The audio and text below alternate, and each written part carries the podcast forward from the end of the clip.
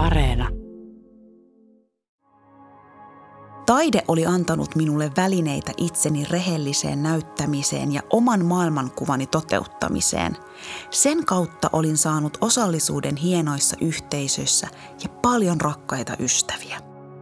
Taide oli aina ollut minulle ikään kuin menolippu pois kaikesta siitä, minkä olin kokenut elämässäni ahdistavaksi. Sen avulla ja parissa olin päässyt kriittisellä hetkellä tunnustelemaan identiteettiäni positiivisessa valossa. Olin uskonut vakaasti siihen, että tarinoilla muutetaan maailmaa. Jani Toivola, musta tulee isona valkoinen.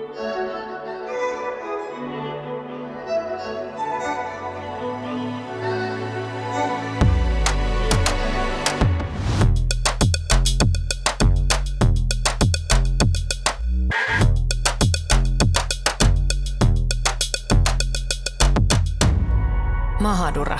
Ösperkan. Jaamur, onks mä oikeassa vai väärässä, kun mä muistelen, että siis sulla on jonkinlainen ura näyttelijänä? Kyllä vain. Vuosi 95, oltiin muutettu 93 Suomeen ja 95 oli siis tällaiset, ää, en mä tiedä, jotkut turkkilaiset iltamat. Minä, mun siskonimen perhe siellä – ja sitten mä olin siis jotenkin rakastin esiintymistä ja esillä olemista. Miksi mä en ole yhtään yllättynyt? Ja me tota, mä olin mennyt sinne lavalle ja vetänyt niin kuin napatanssiin. Silleen mitä, Jaamur? Siis minkä ikäisenä? No 7V. Joo, Jaamur 7V. Ruvennut vetää napatanssia ja sitten siellä oli tullut öö, eräs teatterijohtaja ja ollut silleen mun vanhemmille, että hei, että et, et, et hän on, toimii teatterin johtajana ja kiinnostaisiko teidän tyttöjä niin kuin teatteriharrastus – ja meidän vanhemmat, okei, no miksi ei. Ja siitä sitten alkoi, äh, mitä kaikkea, Lumikki, Aladin, Pekka Töpöhäntä, jotain kesäteattereita, Grease-musikaali. Mähän siis... Jos Isoja must... produktioita, joo, hei. Joo, siis jos ei musta olisi tullut toimittaja, niin mä olisin siis tosi kovasti, siis oon halunnut näyttelijäksi. Ei ole totta, onko se haave vieläkin ennen niin kuin lapsen saantia, tämä nyt kuulostaa niin tämmöiseltä, sitten haaveet kaatuu, tuli lapsi. Mutta mähän siis... Haaveet kaatuu! Ei, mutta mähän siis olin menossa Turussa tämmöiseen pieneen niin kuin, teatteriryhmään. No, sitten tuli raskaus ja korona ja, ja sitten se jäi. kuuntele, sä menet sinne teatteriryhmään vielä, mm. mutta kerro mun sun, sun, sun ekasta roolista. Apua, mä en muista ekaa roolia, mutta mä muistan yhden roolin – oliko se Pekka Töpöhännässä kesäteatteri kolmas puu vasemmalta? Odota, siis sä olit kolmas puu vasemmalta. Mm-hmm. Mi- millainen roolisuoritus se oli? oli? Yksinkertainen. Se ei kauheasti vaatinut, mutta mä myös korvasin lumikkia jossain jossain näytelmässä, koska, koska tämä itse, tää, siellä oli niin pikkulumikki ja iso lumikki ja tämä pikkulumikki oli kipeä. Mutta mut täytyy sanoa, että ei kyllä tippunut kauhean kivoja rooleja. Ja ehkä se oli vähän semmoinen, mikä jäi vähän silleen, olen hyvin katkera ihminen ja se jäi niin kuin mun, että et mik, miksi tuntui jotenkin, että siellä oli ne tietyt tyypit, jotka sai ne tietyt pääosat ja mä olin siis kolmas puu vasemmalta. Ja eikö sun sisko ollut toinen puu vasemmalta? Mä muistan, että mun sisko siinä prokkiksessa, mutta mut tota, ei hällekään nyt, mutta me, niin, meitä oli siis kolme puuta ja mä olin se kolmas sitten, että oli siellä siis muita. Äh, mutta tänään ehkä saadaan sitten kuulla ammattilaisten kokemuksia. Puhutaan siis Suomen taidekentästä. Tänään me puhutaan suomalaisesta taidekentästä. Meidän kanssa studiossa on näyttelijä ja esitysten tekijä Noora Dadu ja näyttelijä ja kouluttaja Sara Salmani. Tervetuloa. Kiitos. Kiitos. Lämpimästi tervetuloa minunkin puolesta. Noora, mennään vähän sun tarinaan. Sä siis halusit pienenä nunnaksi, jos on ymmärtänyt oikein, mutta sitten susta tulikin näyttelijä. Mitä tapahtui? Joo, näin tarina kertoo. Itse asiassa mä oon miettinyt sitä jälkikäteen, että menikö se ihan noin – mä luulen, että mä oikeastaan halusin papiksi. Mutta sitten kun mä olin katolilainen, niin tota, sitten mulle sanottiin, että tytöistä, olin silloin tyttö, niin tota, ei, ei voi tulla pappeja. Niin sitten mä että se nunna on niin kuin lähimpänä sitä. Sitten mä fanitin siis nunnia.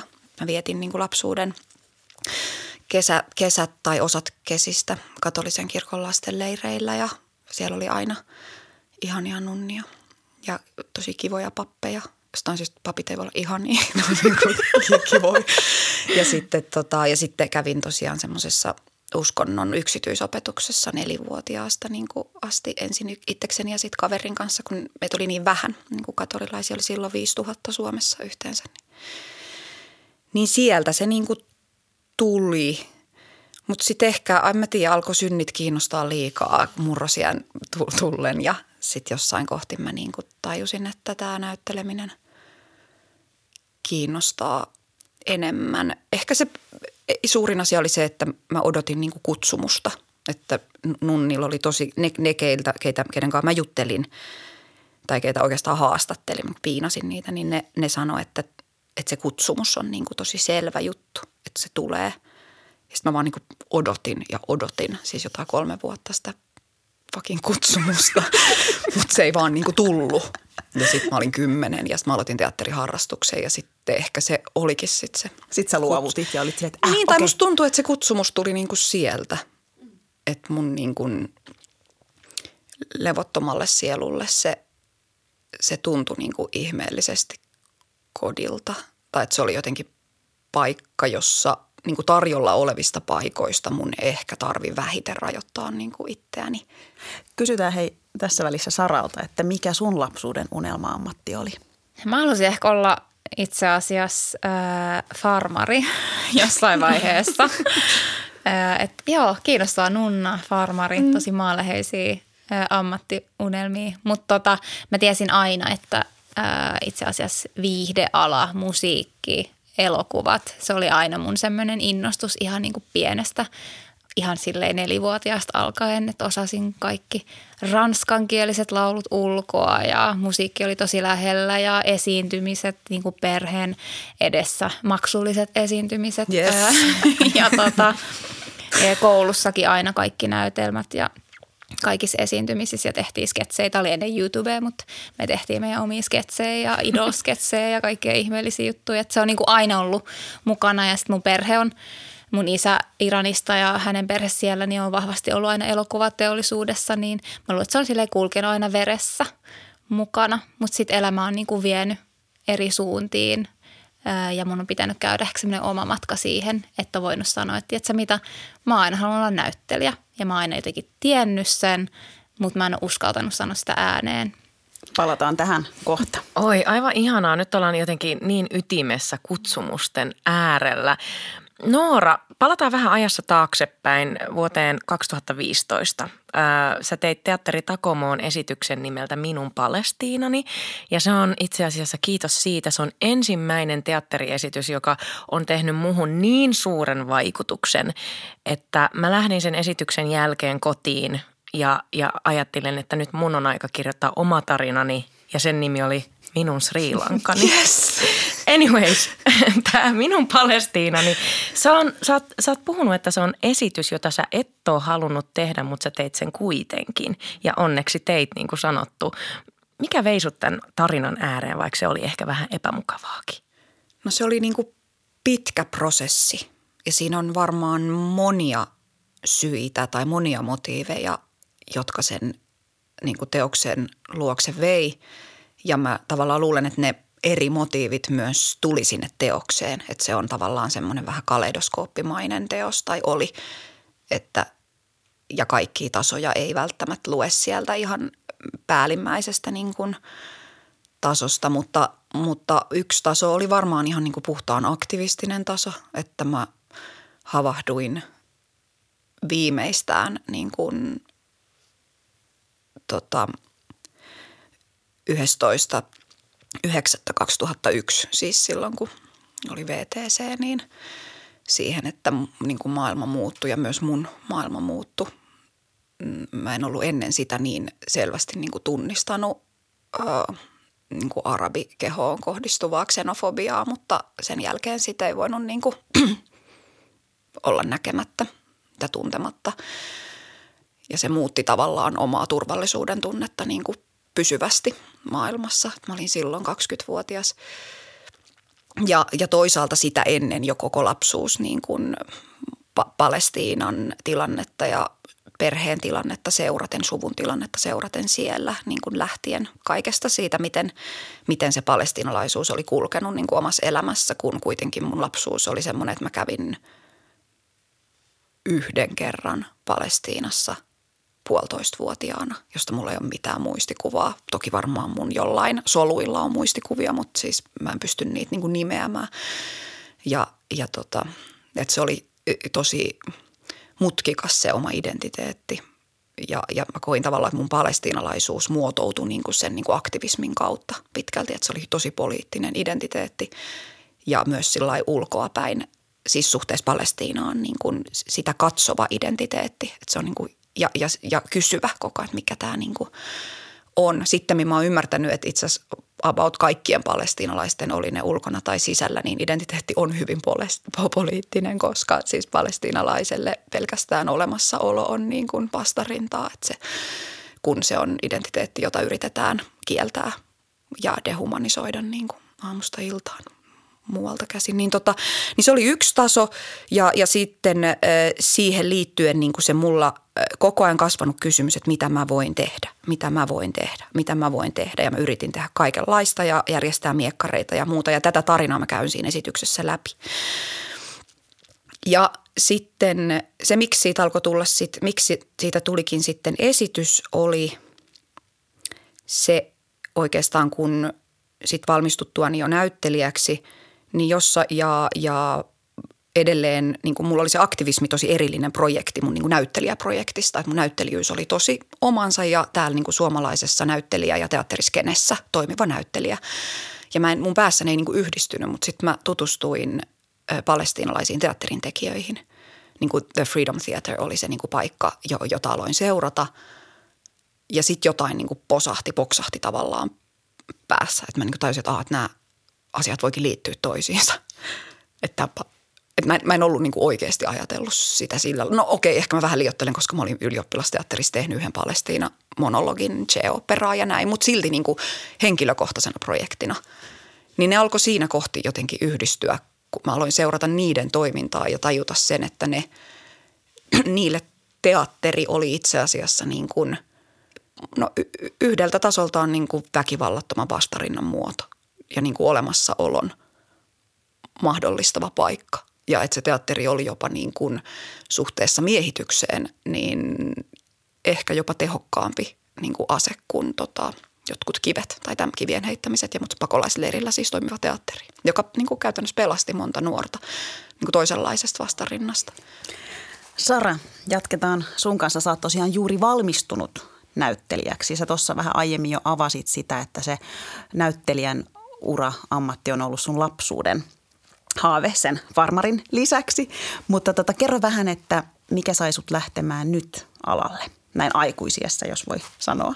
Joo, ää, tota, se oli itse asiassa, onko siitä jo kaksi vuotta, kun korona alkoi, mm. niin he, silloin kun se iski ja tota, jotenkin maailma pysähtyi mä luulen, että aika monelle meistä tuli semmoinen niin aito pysähtymisen hetki. Ei niin kuin loma, missä sä vaan yrität palautua ja kuitenkin pitää hauskaa samalla, vaan sä niin kuin aidosti pysähdyit.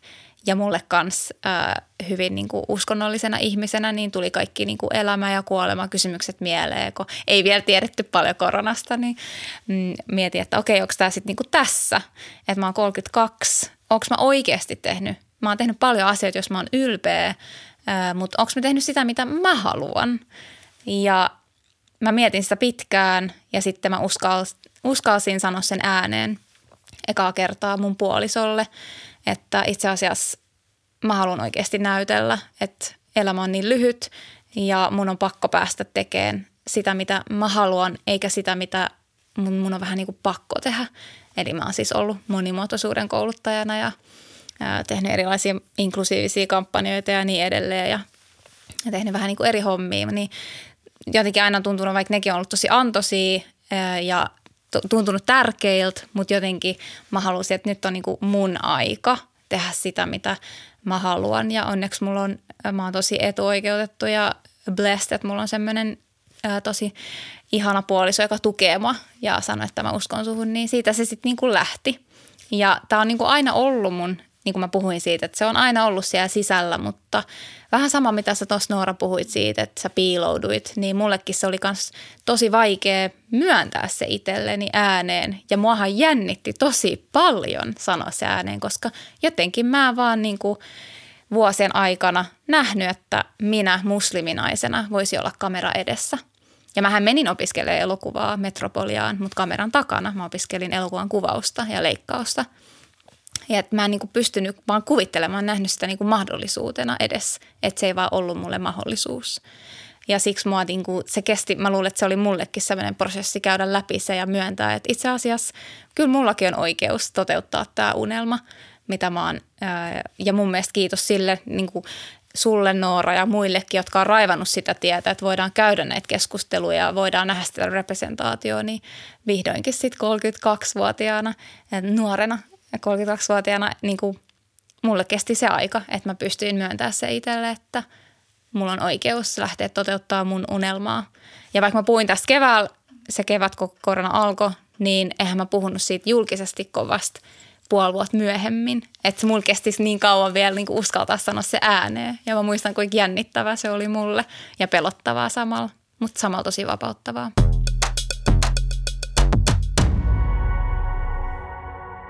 Tänään me puhutaan suomalaisesta taidekentästä. Meidän kanssa studiossa on näyttelijä ja esitysten tekijä Noora Dadu ja näyttelijä ja kouluttaja Sara Salmani. Puhutaanko seuraavaksi hieman taiteilijan vapaudesta?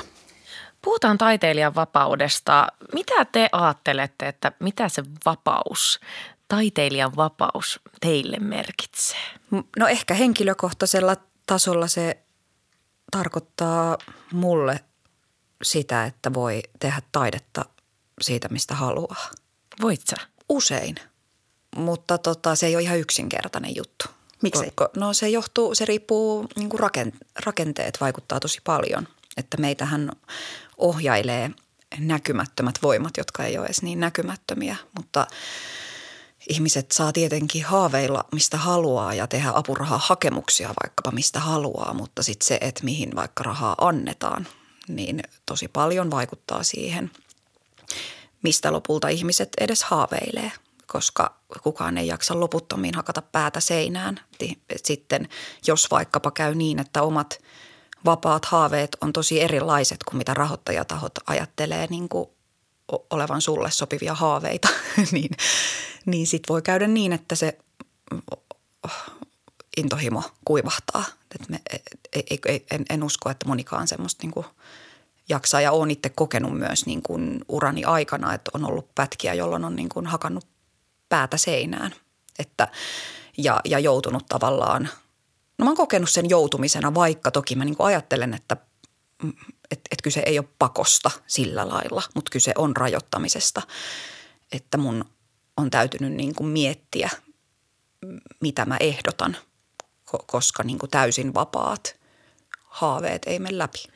Sara, sä oot just tai unelmoit näyttelemisestä, oot, oot sen unelman äärellä, niin mitä sulle se vapaus merkitsee, taiteilijan vapaus? Mulle no, no Noora mun mielestä sanotti sen tosi hyvin ja mullekin se ehkä, jos mä mietin ihan itseäni, ää, niin mulle se merkitsee sitä, että mä pystyn keskittyä mun työhön enkä niihin esteisiin ja rakenteisiin, jotka on, että mä pystyn vapaasti olemaan se taiteilija – eikä miettimään sitä, että no mun pitää nyt rikkoa nämä esteet ja lasikatot ennen kuin mä pääsen toteuttamaan sitä, mitä mä haluan. Ja plus myös sekin, että mä pystyn, ähm, pystyn esittämään taidetta, joka, joka ei ole aina joka ei ole aina silleen mun identiteetin linssien läpi. Että et mä oon kuitenkin musliminainen näkyvä sellainen, koska käytän hijabia – niin mulle se haaste on tässä yhteiskunnassa ja maailmassa, mutta Suomessa ehkä vielä enemmän, että miten mut nähdään ihmisenä eikä vaan hijabia käyttävän naisen, että miten nähdään niin sen yli siitä. Ja se on mulle sellainen haaste, mikä pitää kai tässä yrittää rikkoa myös tämä este. Ja tästä päästään just siihen, että ketä katsotaan, minkälaisen katseen läpi, kuka siellä näyttämällä on, mitä mm. esittämässä. Kyllä ja myös siis, että kenet nähdään vapaana. Mm. Ei ainoastaan se, että kuka pystyy itsensä kuvittelemaan vapaaksi, vaan miten se ulkopuolelta tulee se niin kuin, ajatus vapaasta subjektista. Että sehän on tosi kiinnostavaa, miten, miten vaikkapa nyt televisiofiktiossa niitä rooleja kirjoitetaan. Että no kärjistetysti voi sanoa, että mitä marginalisoidumpi keho, jos nyt täl, vaikka tämmöistä suoraa janaa ei ole olemassakaan, että voisi laittaa niin kuin järjestykseen marginalisoidut kehot, mutta jossain määrin, että niin, niin marginalisoitu keho nähdään niin kuin karkeasti jaoteltuna usein kehonsa edustajana. Ja sitten taas niin kuin kehonormia, valkoista heteronormia edustava usein mieskeho nähdään niin kuin mielen edustajana. Ja, ja niin kuin se on karua ja kauheata, koska siis sehän on tismalleen sama kuin antiikin ajan ihmiskuva – jossa niin kuin valkoinen mies älä, oli. Älä Noora, niin. ei, ei kai me olla vielä siellä antiikin ajoilla. niin. Älä sano. Niin, mutta että, että naiset ja orjat niin oli kehonsa edustajia ja sitten vapaa mies oli, oli mielen edustaja. Niin, niin ne kaiut soi niin kuin vahvoina edelleen, mutta tota, onneksi, onneksi muutakin on. Miten tästä katseesta voi vapautua taiteilijana? Tai, tai siitä, niin kuin, että miten tulla vapaaksi? Niin toi on mun mielestä, ja mä aloin just miettiä sitä, että, että vapaus myös merkitsee sitä just, että nähdään yksilönä. Että rodullistettuna, varsinkin vielä rodullistettuna naisena, tota, on niin, sulle ei ole sitä etuoikeutta olla yksilö, vaan sä edustat aina sitä sun omaa ryhmää. Ja vielä sitten niiden normien ja käsitteiden ja ennakkoluulojen kautta. Että et, et se on niinku se haaste, mikä on. Ja missä tähän pyrkii monet taiteilijat juurikin, että ne tuo niitä eri, eri ääniä ja omia narratiiveja esiin, ähm, mutta se, se kaipaisi sitä niin kuin rakenteellista tukea, sitä taloudellista tukea, että saataisiin enemmän näitä narratiiveja, erilaisia tarinoita esiin. Niin kyllä mä ajattelen, että vapautuminen oli se aiheesta, asiasta kuin asiasta, niin usein alkaa niin kuin tiedostamisen kautta, että, että, se, että se menee niin kuin vaikean kautta sillä lailla – että ensin pitää tulla vielä niin kuin vähän vähemmän vapaaksi, jotta voi ehkä jossain vaiheessa tulla niin kuin enemmän vapaaksi. Mutta se on tosi, se on kivuliasta, e, tietenkin erityisen kivuliasta niille, keitä se koskee, mutta uskon, että se on kivuliasta myös muille, koska se hiljaisuus, niin siihen on helppo tuudittautua ja omalla tavallaan se on niin kuin mukavaakin e, elelyä, koska ei tarvitse niin paljon riidellä ja kyseenalaistaa niin sitten mä ajattelen, että, että jos me lähdetään niin kuin luomaan aidosti vapaampaa taide, taidemaailmaa ja aidosti vapaampaa kuvastoa ja representaatiota ja niin kuin taiteilijoiden välistä tasa-arvoa, niin, niin se, on, se on vähän semmoinen, siinä saattaa olla vähän ikävä tunnelma niin kuin jonkun aikaa. Ja, mutta se on hyvä asia. Se on niin kuin tosi tervetullutta. Tänään me puhutaan suomalaisesta taidekentästä ja laajennetaan keskustelua Sara, mä haluan ensin aloittaa susta. Ää, mitä sun mielestä kuuluu suomalaiselle taide- ja, taide- ja kulttuurikentälle näin uutena tekijänä? Siis taustaltani myös, kun olen ollut myös monimuotoisuuskouluttaja eri organisaatioissa, niin mun mielestä samanlaisia haasteita kohtaa myös taideteollisuus ja elokuva-ala esimerkiksi ehkä vielä, vielä enemmänkin korostetummin kuin joillakin tietyillä aloilla. Et tällä hetkellä meillä on enemmän representaatiota, sanotaan vähän enemmän representaatiota, että siitä puhutaan ehkä enemmän ja näkyy vaikka mainoksissa tai joissakin pienissä rooleissa tai joskus, no en ole vielä nähnyt, mutta ehkä joskus silloin tälle voi olla myös päähenkilörooleissa, mutta sitten mitä tarinoita kerrotaan, se on se mulle ollut se haaste, että minkälaisia tarinoita me kuullaan esimerkiksi minä musliminaisena, tulenko minä aina edustamaan sitä maahanmuuttajaa tai turvapaikanhakijaa tai terroristivaimoa tai kalifaatissa, kalifaattiin kuuluvaa jotain, jotain henkilöä. Että tämä on niin kuin kanssa, että mitä tarinoita kerrotaan ja sitten myös ketkä ne tekijät on. Ne on myös erittäin homogeenisia edelleen ja totta kai on yhä enemmän vai pok ja pok tota, tekijöitä, mutta – resurssit ei ole samanlaiset ja se tuki ei ole sama, samanlainen. Et siinä on vielä, on vielä tosi paljon työstettävää ja mä luulen, että se on mulle ollut semmoinen haaste kanssa ja mä oon miettinytkin sitä, että haluanko mä lähteä kehittää sitä mun uraa täällä vai kansainvälisillä markkinoilla, että onko mulla, mulla enemmän mahdollisuuksia maailmalla kuin Suomessa. Mitä sä tarkoitat? Mä tarkoitan, että onko mulla esimerkiksi enemmän mahdollisuuksia ähm, Englannissa tai maissa, joissa tehdään näitä Netflix-tuotantoja ja niin edelleen, että et onko enemmän mahdollisuuksia, ymmärretäänkö siellä.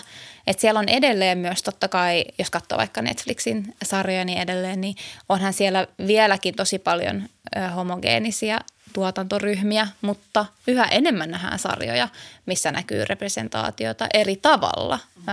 Esimerkkinä Sex Education, mun mielestä tosi hyvä esimerkki representaatiosta, joka on suunnattu taas nuorille, joka kertoo ehkä vähän enemmän siitä, että millä, tota, mit, mitä nuorempi katsojaryhmä on valmis vastauttamaan ja mitä vanhempi katsojaryhmä. Et kyllä mä oon sitä miettinyt tosi paljon, että onkohan mulla sitten kuitenkin enemmän – mahdollisuuksia, vaikka sielläkin rajoitettuja mahdollisuuksia, mutta enemmän kuin täällä Suomessa.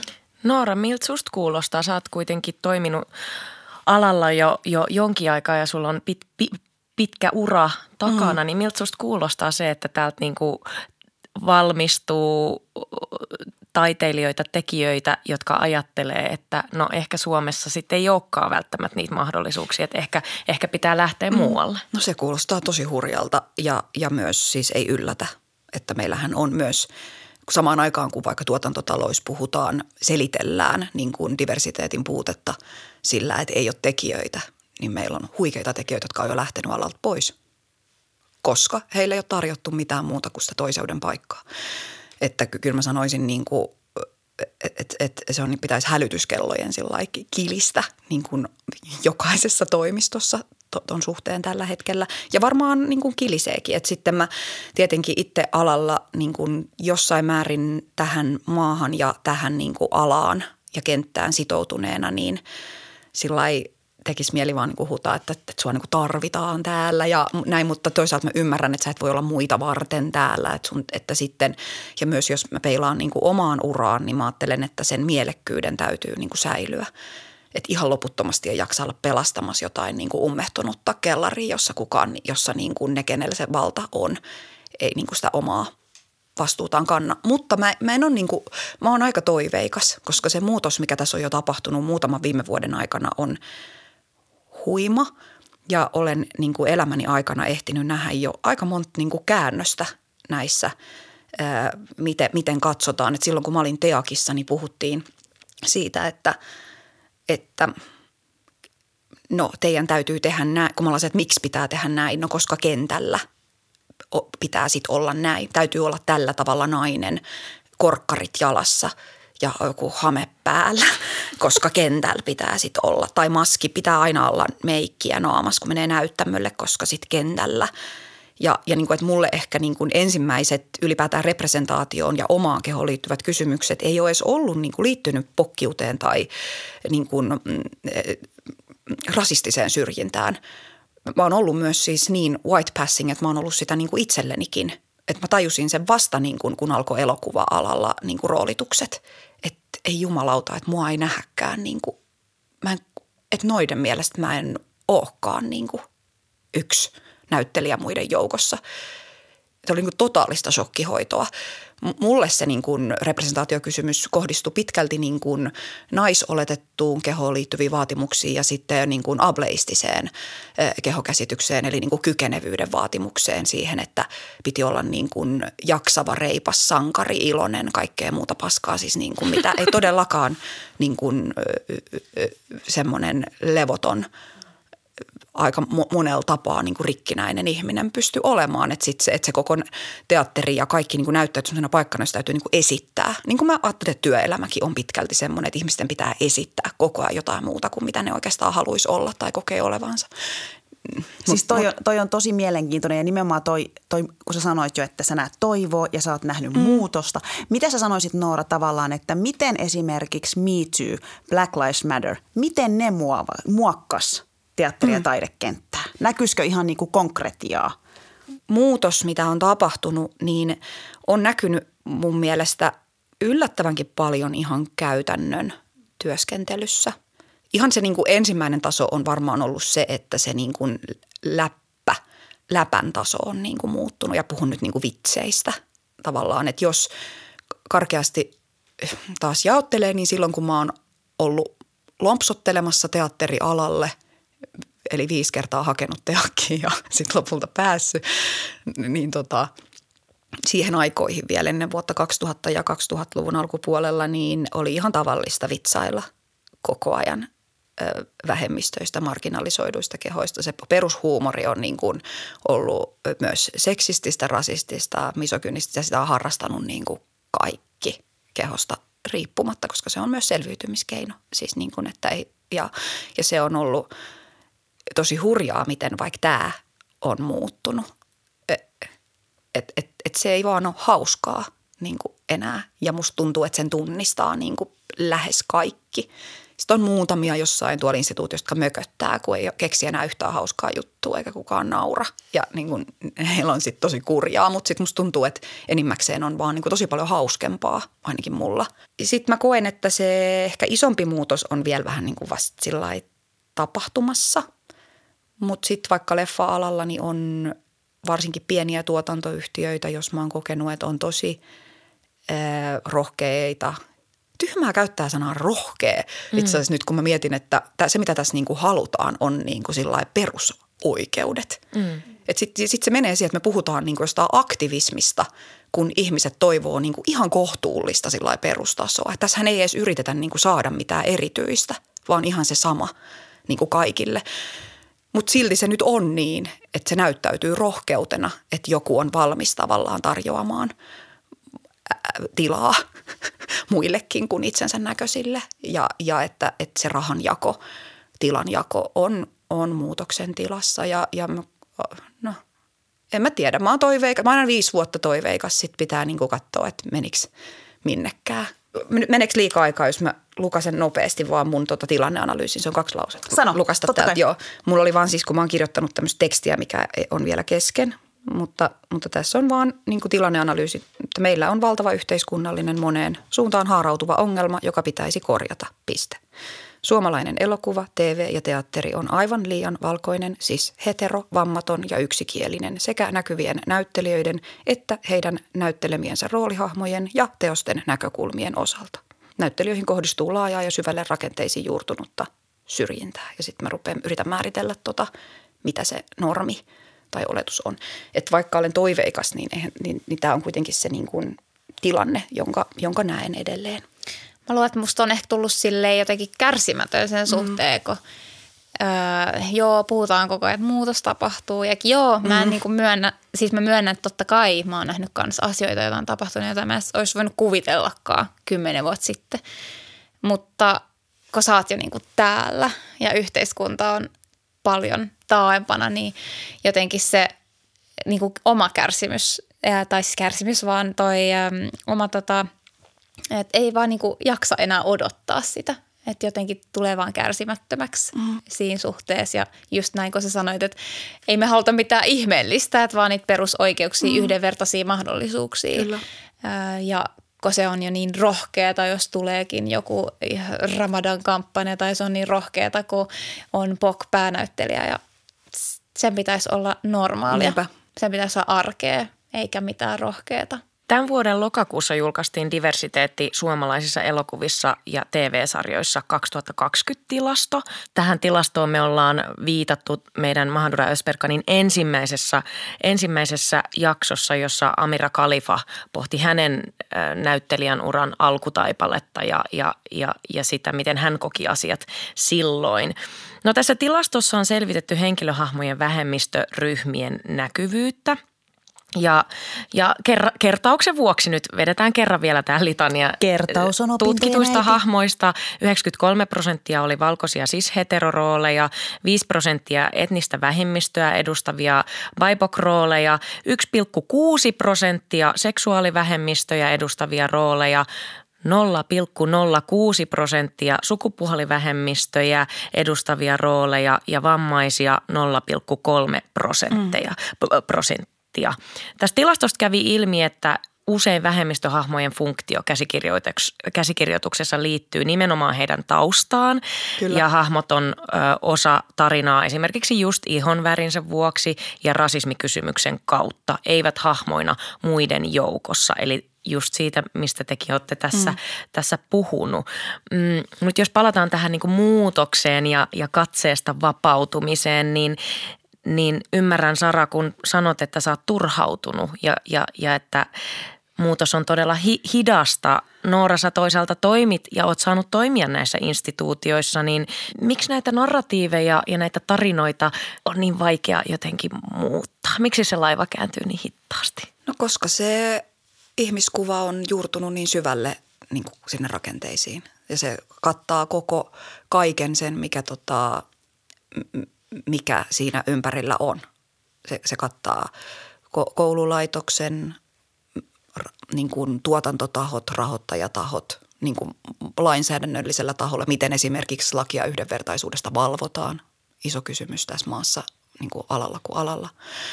Mm, käsikirjoittaminen suhteessa fiktioon, ohjaaminen, roolittaminen, maskeeraaminen, puvustaminen – mitä, että se voi lopulta olla sit niin kuin missä se ratkaiseva romahdus tapahtuu. Saattaa olla yhtäkkiä siinä, mitä päätetään laittaa roolihenkilölle päälle. Eli siellä on niin ihmiskuva, ihmiskuva, ihmiskuva jokaisen ihmisen kohdalla, jolla on vastuuta ja valtaa. Ja sitten viime kädessä toki myös niin kuin katsojat, mutta siinä mä ajattelen, että siihen ei saisi vedota – että kyllä tekijöiden pitää kantaa vastuu omista teoksistaan ja luottaa siihen, että katsoja katsoo ja elää vuorovaikutuksessa niiden teosten kanssa ja se katse myös muuttuu.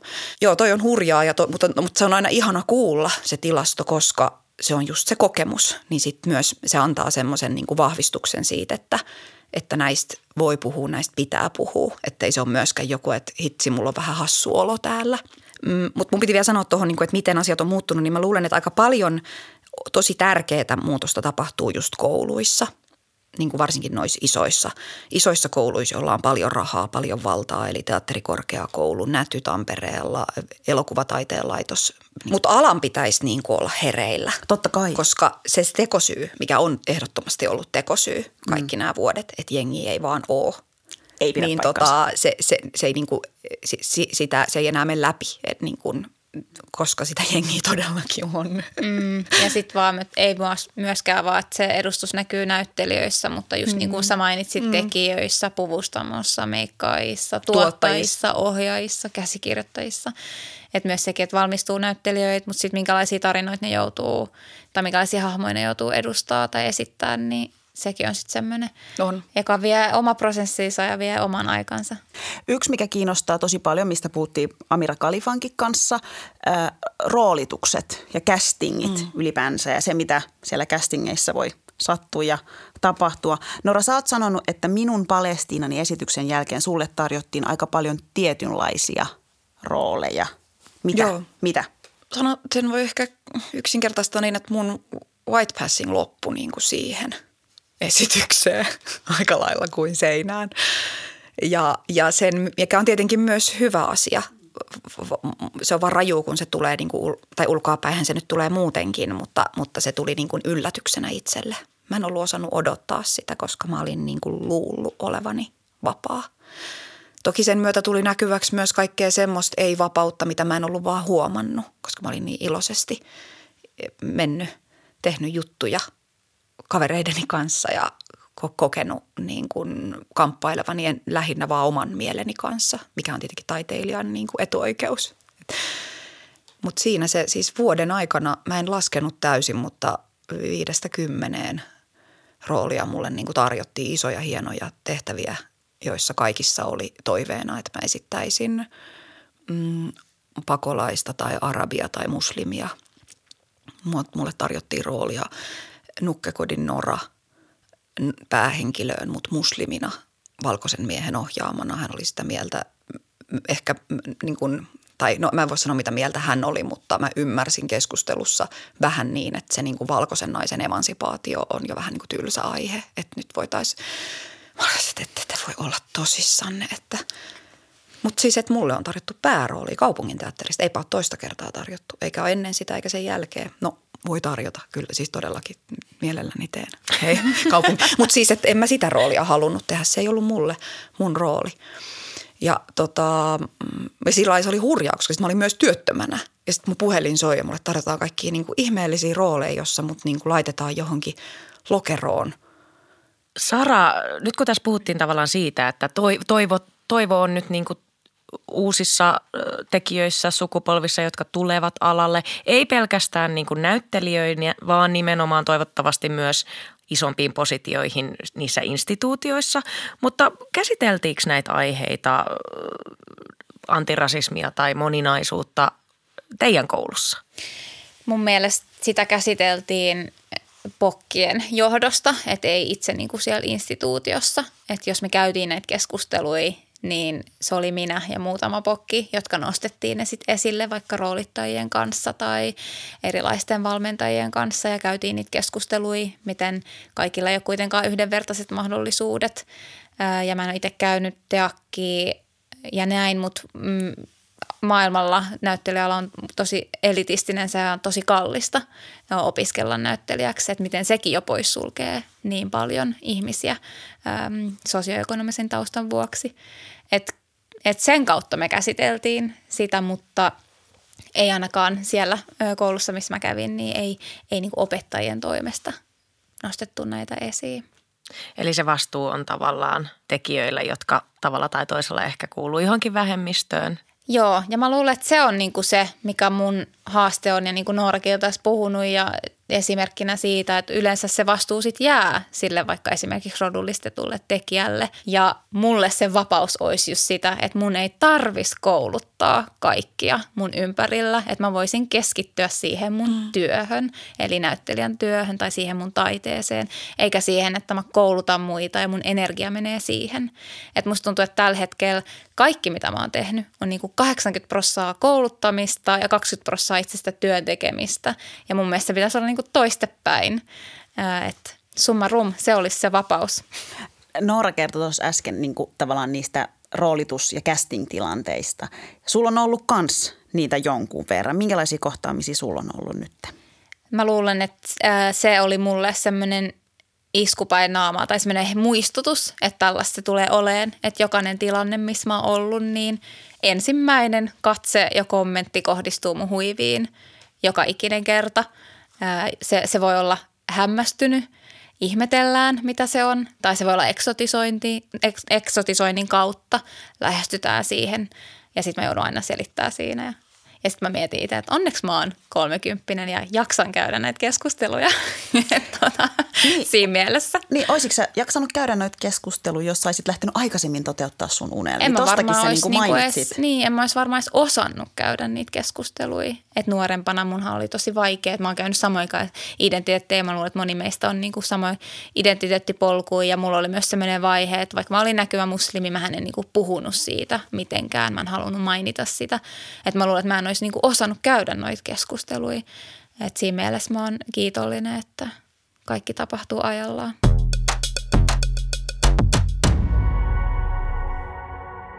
Vaikuttaa siltä, että erityisesti niin sanottu korkeakulttuuri, kuten teatteri, opera ja vaikka bal- baletti, ne on aika valkoisia tiloja myös Suomessa. Ää, tässä on yksi esimerkki maailmalta, joka on aika semipysäyttävä. Nimittäin brasilialainen balettitanssija Ingrid Silva värjäsi itse kärkitossujaan vuosien ajan, koska kukaan ei valmistanut balettitossuja, jotka mätsäisi johonkin muuhun väriin kuin valkoiseen ihoon. Nykyään tilanne on onneksi jo toinen ja Ingrid Silva on myös ollut mukana perustamassa Blacksin Ballet-kollektiivia. Äh, tota, nyt jos käännetään katse kohti, kohti muutosta, ää, äh, kohti, kohti näitä instituutioita, niin, niin mistä me lähdetään purkamaan nyt tätä tilannetta? Niin mistä? Tietenkin instituutioissa on usein niin kuin johtajat, jotka joilla on paljon niin kuin valtaa ja näin, niin varmaan se katse kääntyy sinne niin kuin jossain määrin johtajiin, sitten heidän takanaan istuviin hallituksiin. Toisaalta puhutaan teatteriinstituutioista, niin ehdottomasti näyttelijäyhdistykset, kaikki, että lopulta se on se koko, koko lafka. Mutta, mutta mä ajattelin, että suhteessa ehkä teatteriinstituutioihin, vaka, vakavaraisiin sellaisiin, niin – mä ajattelen, että se olisi niin kuin tosi tärkeää, että tämä keskustelu tai tämä niin kuin ta- ta- tasa-arvon etsiminen tai sitä kohti meneminen, niin se ei, ole, se ei saisi olla mikään projekti, siis väliaikaisprokkis, vaan se pitäisi niin kuin istuttaa sinne niin kuin ikuisiksi ajoiksi sinne toiminnan sisään, mikä tarkoittaa, että siihen sitoudutaan. Että, ja ja sitten se tarkoittaa suhteessa näyttelijöiden, kirjoittajien, ohjaajien, kaiken taiteellisen ja myös ei-taiteellisen henkilökunnan niin kuin palkkaamisen, teknisen ja jotka toki siis on yhtä lailla siinä teoksessa tai taiteellisessa työssä mukana, niin pysyvien virkojen antamista ihmisille, jotka ö, edustaa muutakin kuin sitä normikehoa, niin kuin, että moninaisuutta. Että se on ollut niin kuin pitkä, tendenssi ehkä niin kuin on ollut, että moninaisuus tai laajempi diversiteetti on vähän semmoinen niin kuin sivuprojekti. Tai että on just joku, avataan vaikka näyttämö jollekin, että nyt meille tulee tämä juttu ja meillä on tämmöinen hieno projekti, että me tehdään vähän niin kuin hyvää – jolloin myös samalla sitten kohotetaan omaa profiilia ikään kuin hyvän tekijän. Että sen pitäisi niin kuin muuttua niin kuin joka, joka tasolla sen ja pysyvästi. Siis eli, kiinnitettyjä näyttelijöitä pitäisi miettiä, ketä laitetaan kiinnitykselle. Kiinnitettyjä kirjoittajia, tuottajia, kaikkea. Että se, tämä on niin kuin palkkaaminen on yksi tosi iso asia, koska sitten se kiinnitys tuo myös niin kuin turvaa ja ihmiset pystyy niin kuin paremmin sit olemaan myös pitkäjänteisesti sitoutumaan myös näihin niin kuin, no, vastoinkäymisiinkin. Mutta se on ihan eri asia olla va- jonkinlaisessa vastoinkäymisessäkin niin kuin turvallisesta positiosta käsin kuin siitä, että joutuu samaan aikaan kamppailemaan jokaisesta niin kuin seuraavasta duunista. Mistä tahansa, kun halutaan edistää inklusiivisuutta tai osallisuuden tunnetta, niin mikä tahansa organisaatio tai instituutio on kyseessä, niin sen työ on pakko alkaa sisäisesti ensin – ja juurikin toi, että johdon kautta, että johdolla on niin suuri merkitys siihen, että edistetäänkö sitä strategisesti, että se pitää olla strateginen edistäminen, joka kattaa eri osa-alueet instituutioissa, jotka mainitsitkin tässä, että niin tuota, tuottajista, käsikirjoittajista, sisäisestä viestinnästä, kouluttamisesta, että se on – se on iso, iso asia, että mun mielestä se myytti pitää ehkä rikkoa kanssa, että no me painetaan nyt tätä nappia ja kaikki on niin kuin selvitetty ja kaikki, äh, kaikilla on yhdenvertaiset mahdollisuudet. Ei se jatku, vaatii sitä jatkuvaa toimintaa, jatkuvaa työstöä. Se ei ole mikään äh, sprintti, se on, se on jatkuva strateginen työstö eteenpäin. Et jos me saadaan johto mukaan, jos me saadaan rahaa siihen. Mun mielestä tosi hyvä benchmarkki on, kuten mainittu tässä Netflix aiemmin, että se on joku semmoinen firma, jota mä käytän benchmarkkina muillekin organisaatioille. Että niillä on paljon vielä työstettävää, mutta ne on panostanut tosi vahvasti siihen. Ne on panostanut rahallisesti siihen monimuotoisuuden edistämiseen, siihen strategisesti ne on panostanut siihen. Niillä on oma monimuotoisuustiimi, joka johtaa ja varmistaa, että sisäinen ja ulkopuolinen representaatio näkyy, että on yhdenvertaisia mahdollisuuksia. Että se työ pitää alkaa niin kuin sisäisesti, jotta, jotta sitten se ulkoinen, jotta se niin kuin näkyy myös, myös ulkoisesti. Kyllä. Ja sitten ehkä jotain, mitä niin kuin itse olen yrittänyt miettiä konkreettisia vielä keinoja, niin on, että pitäisi mun mielestä Suomessa ja kaikkialla murtaa se niin kuin hiljaisuuden kulttuuri. Se tarkoittaa mm. avoimempia, niin kuin, avoimempia hakuprosesseja – niitä perusteluja, kun nykyään ihmisiä kun hylätään vaikka, että ne ei saa jotain paikkaa, niin ne hyvin harvoin saa tietää, miksi ne ei saa sitä paikkaa. Tai ne perustelut on valheelliset. Niin tämän, tämän keskustelun käyminen, että mitä se oikeasti, että ihmiset, jos ei ne pysty sanoa sitä sille hylätylle, niin pystyisi sanomaan sen edes ääneen toisille kollegoille, jolloin se vuotaisi sieltä instituutioista niin kuin jotain kautta ulos, että se tieto alkaisi valua, niin kuin, että oltaisiin rehellisiä, koska nyt me ei olla rehellisiä, me ollaan epärehellisiä ja, ja ylipäätään niin kuin kaikki mahdolliset keinot sen niin kuin hiljaisuuden muuttamiseen on, on musta niin kuin tosi tärkeitä ja, ja se tarkoittaa epämukavuuden tuloa niin kuin kaikkialle. Ja se on musta niin kuin ihan hirveän tärkeää, että me uskalletaan niin kuin mennä niihin ikäviin tunnelmiin, mistä mä tosi jo aiemmin puhuin. Mä ajatellut itsekin, että jos mä olisin, jaksaisin enemmän tätä työtä tehdä, mutta mä tykkään tehdä enemmän sitä taiteellista työtä. Mutta toki senkin sisällä kulkee nämä, mutta mä haluaisin olla niin niin kuin pahan, mikä se oli, ei pahan mielen lähettiläs. pahan mielen lähettiläs. Niin, pahan mielen niin lähettiläs, niin niitä on. Niin, niin, niin se olisi, ja se olisi niin kuin mun tavallaan panos niin kuin rauhan ja tasa-arvon ja yhdenvertaisuuden ja rakkauden eteen, niin kuin että mennään sinne – mikä, mikä, koska se on niin kuin hiljaisuudella sinetöity se, se niin kuin syrjivä kulttuuri. Ja lopulta se ei hyödytä toki rahallisesta ja muulla, mutta mä väitän, että se tuottaa niin kuin sisäistä konfliktia ja, ja ikävää ihmisyyttä myös niille, jotka siitä hyötyy. Että, että, että se voisi olla lopulta niin kuin ihan kaikille tavallaan hauskempaa. Ja, ja sitten ehkä konkreettisia niin kuin vaikeita kohtia on, on se taas, että meillä vaikka – lakihan ihan syystä suojelee niin kuin kehoja ja, ja niin kuin, että niitä ei identifioida. Niin sitten tämä tuottaa, koska sillä suojellaan niin kuin syrjinnältä.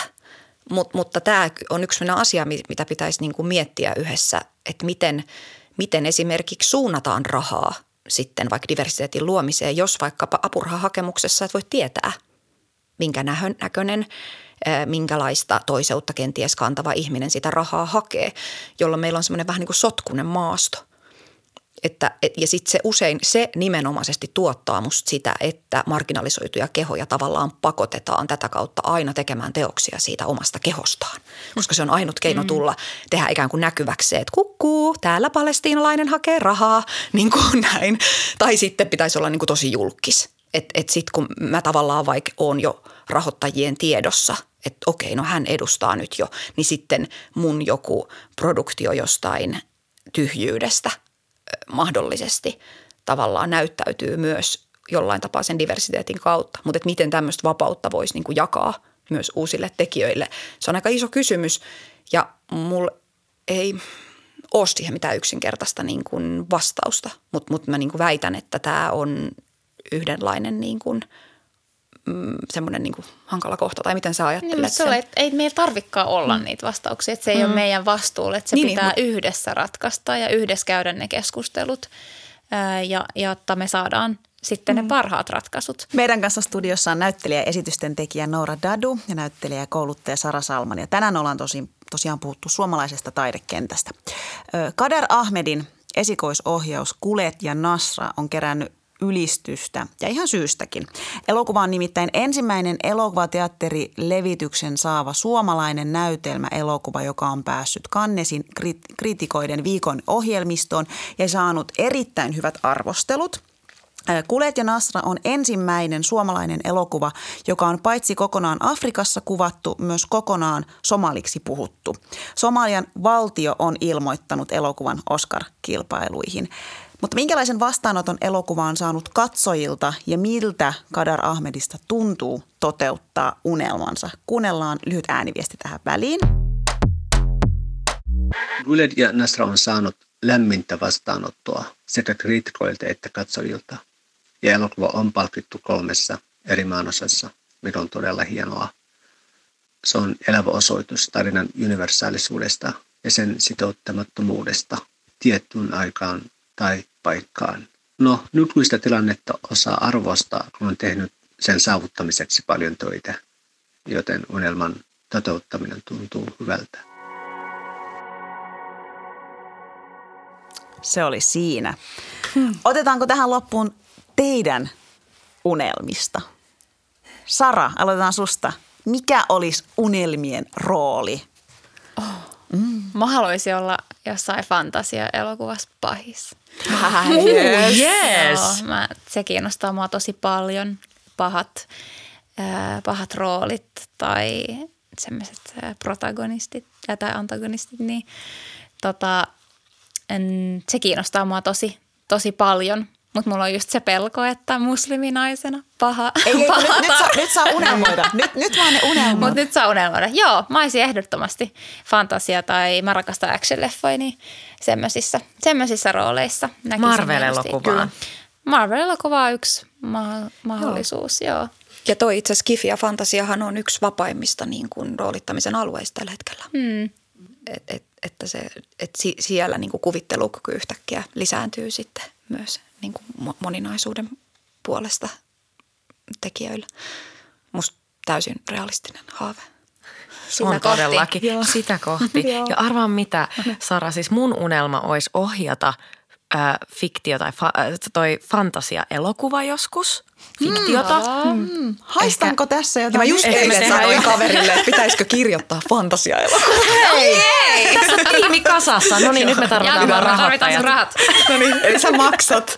Ja mä, hei, joo, no, mä haen meille apurahat. Joo. Mahtavaa. Mä, mä haen joo, ne rahat. Okay. Mm, no itse asiassa mun, ehkä mulla just nyt on jonkinlainen haave. Ollut, ollut tosi monta tosi niin kuin takkusta vuotta ja vaikea niin kuin asettua siihen, missä on. Ja mulla on ollut haave vaikka kirjoittaa TV-sarja ja leffa ja ne ei ole saanut rahoitusta ja ne odottaa vielä tulevaisuudessa niin kuin parempia aikoja. Mutta kyllä mä niin kuin ihan tällä hetkellä mä jopa koen jonkinlaista haaveiden toteutumista ihan siis tuolla, missä mä nyt niin kuin oon. Tai kun meillä on siis Viiksi-instituutti teatteritakomossa, jossa mun pappihaave toteutuu muun muassa. Aivan ihanaa. Katolinen pappi sitä paitsi. Se on sun roolihahmo. yes, anna niin, mennä. Tota, niin, niin siinä on yhdenlainen monia haaveita. Ehkä yksi haave olisi se, että, että malttaisi joskus niin kuin olla, olla yhden asian äärellä pidempään. Et musta tuntuu, että välillä tuntuu, että tarvitsisi niin monta elämää, että voisi elää kaikki haaveet, mitä, mitä haaveilee. Mutta sitten kun on vain yksi, niin sitten myös, että, että osaa kieltäytyä ja pysähtyä. Se on aika kivaa. Kieltäytyminen on tosi tärkeää joskus. Noora ja Sara, lämmin kiitos tästä haastattelusta ja kiitos, että olette ja kiitos, että te teette sitä vapauden tai taistelette vapauden puolesta taiteen kentällä. Kiitos samoin. Kiitos, Kiitos. teille. Kiitos.